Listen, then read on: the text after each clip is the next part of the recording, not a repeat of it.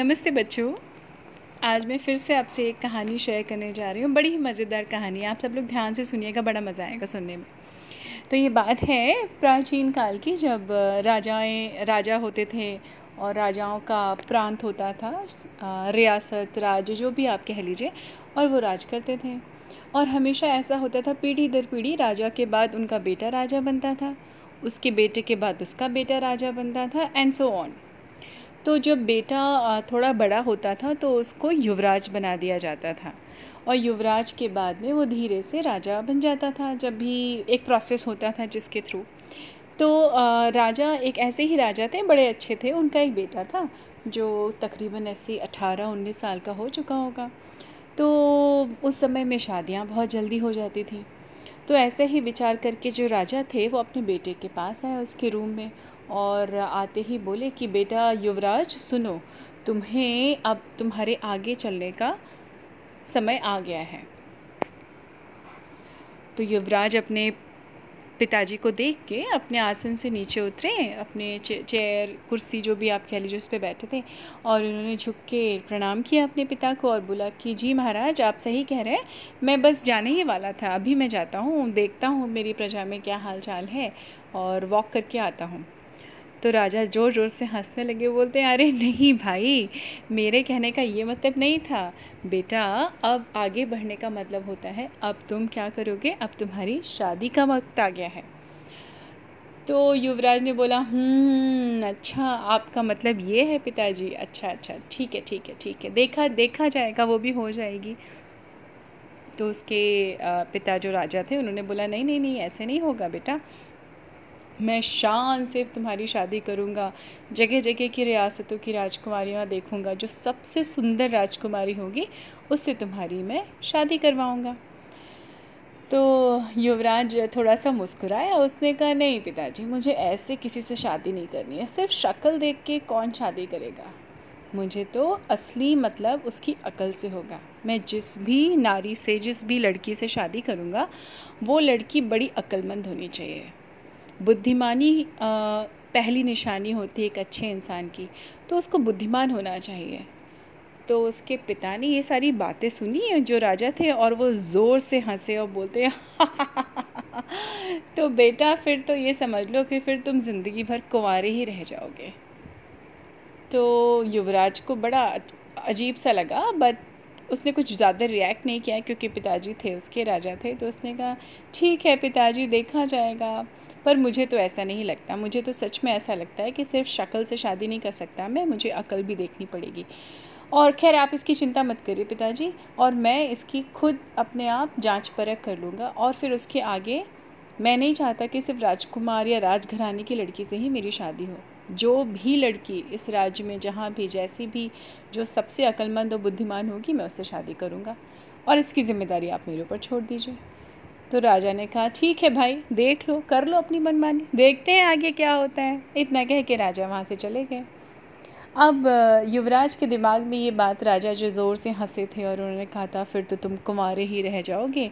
ये सोचते सोचते युवराज उठे और उठ के अपने नगर में वॉक के लिए चले गए।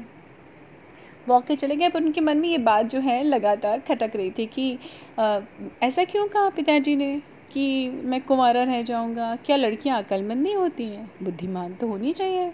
जैसे बुद्धि में किसी जेंडर का तो कोई योगदान नहीं होता है कि लड़के ही इंटेलिजेंट होंगे या लड़कियाँ ही इंटेलिजेंट होंगी कोई भी हो सकता है।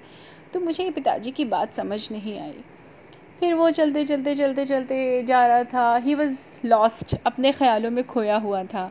और बड़बड़ा भी रहा था खुद ही से तो ऐसे ही कह रहा था कि, पर मुझे तो ऐसा लगता है कि मेरी पत्नी जो ऐसी होनी चाहिए, जिसके अंदर बुद्धिमानी हो, जिसके अंदर चीज़ों को और लोगों को समझने की परख हो, जो हर तरह से मेरे शासन में मेरा साथ दे सके।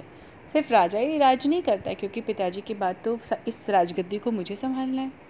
मैं राजा बनूँगा तो मेरी रानी मुझे चाहिए जो मेरा कंधे से कंधा मिला के मेरे हर चीज़ में मेरा सहयोग कर सके। ये बबड़ा रहा था। खैर देखता हूँ कहाँ कौन सी कब कौन सी अक्लमंद लड़की मुझे मिलेगी। तो उस, उसकी बातें युवराज की बातें वहाँ पे खड़ा हुआ एक आदमी गुजर रहा था उसने सुना। तो उसने कहा महा युवराज की जय हो। और उसने झुक के प्रणाम किया युवराज को। युवराज आपकी बातें मैंने सुन ली और मुझे ऐसा लगता है कि शायद मेरी बेटी जो जिस तरह की लग, आप लड़की चाह रहे हैं मेरी बेटी उतनी ही अक्लमंद है और बहुत बुद्धिमान है। तो युवराज ने पलट के देखा और हल्का सा लुक दिया और फिर बोले कि मतलब तुम्हारा?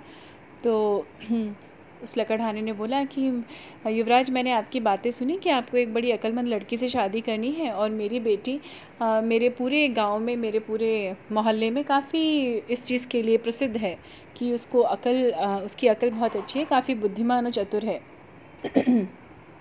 आप चाहें तो देख लीजिए आके मेरी लड़की को। तो युवराज मुस्कुराए, बोलते, नहीं, मुझे देखना ही होता तो मैं किसी को भी देख के शादी कर लेता। ठीक है, तुम एक काम करो, मेरे सिपाहियों को अपने घर का पता दे दो और मैं कल उसकी परीक्षा लेने लूँगा। ये कह के युवराज वहाँ से चला गया। दूसरे दिन सुबह उसने सिपाही को बुलाया, युवराज ने और एक बास्केट दी।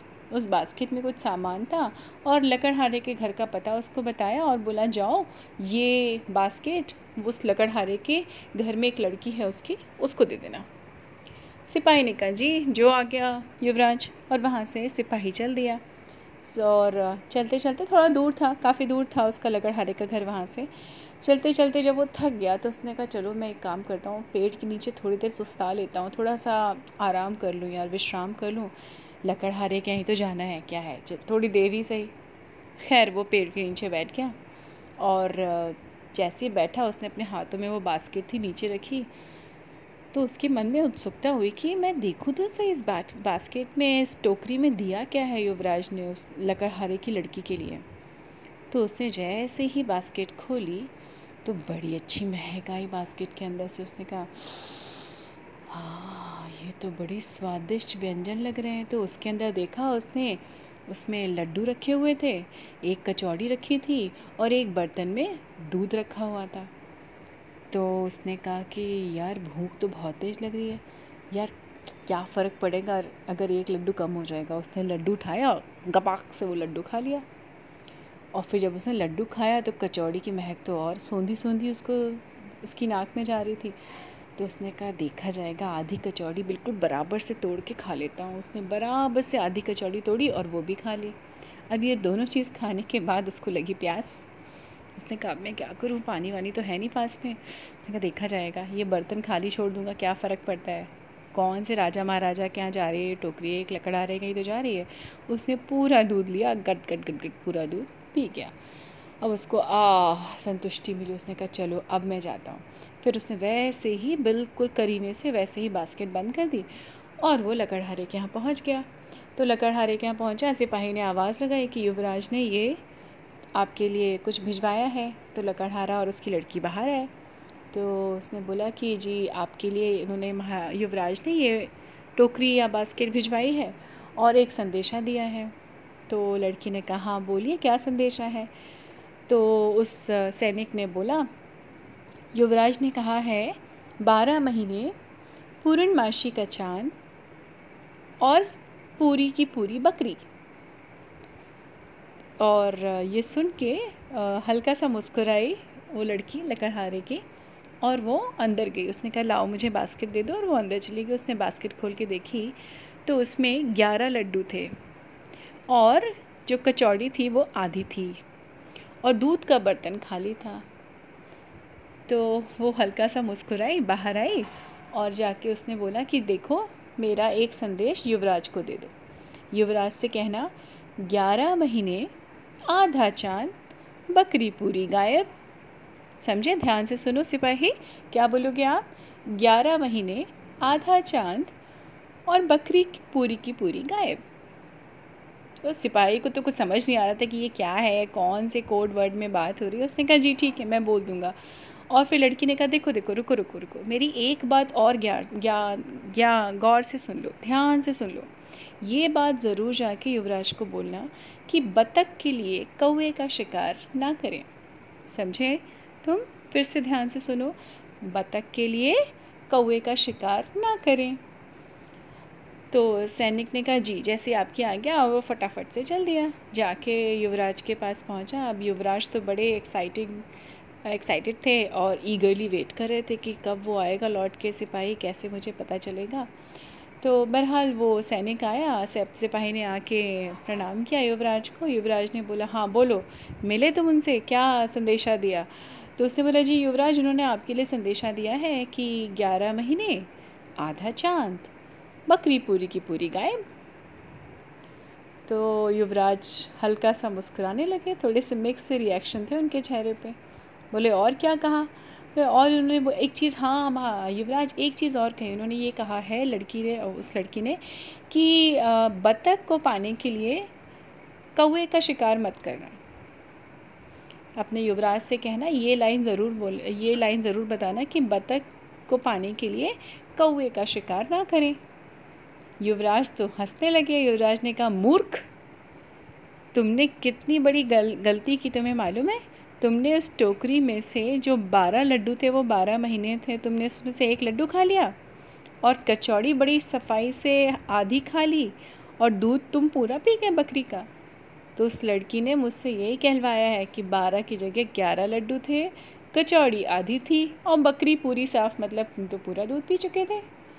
अब तो वो मतलब उसके चेहरे के तो होश उड़ गए।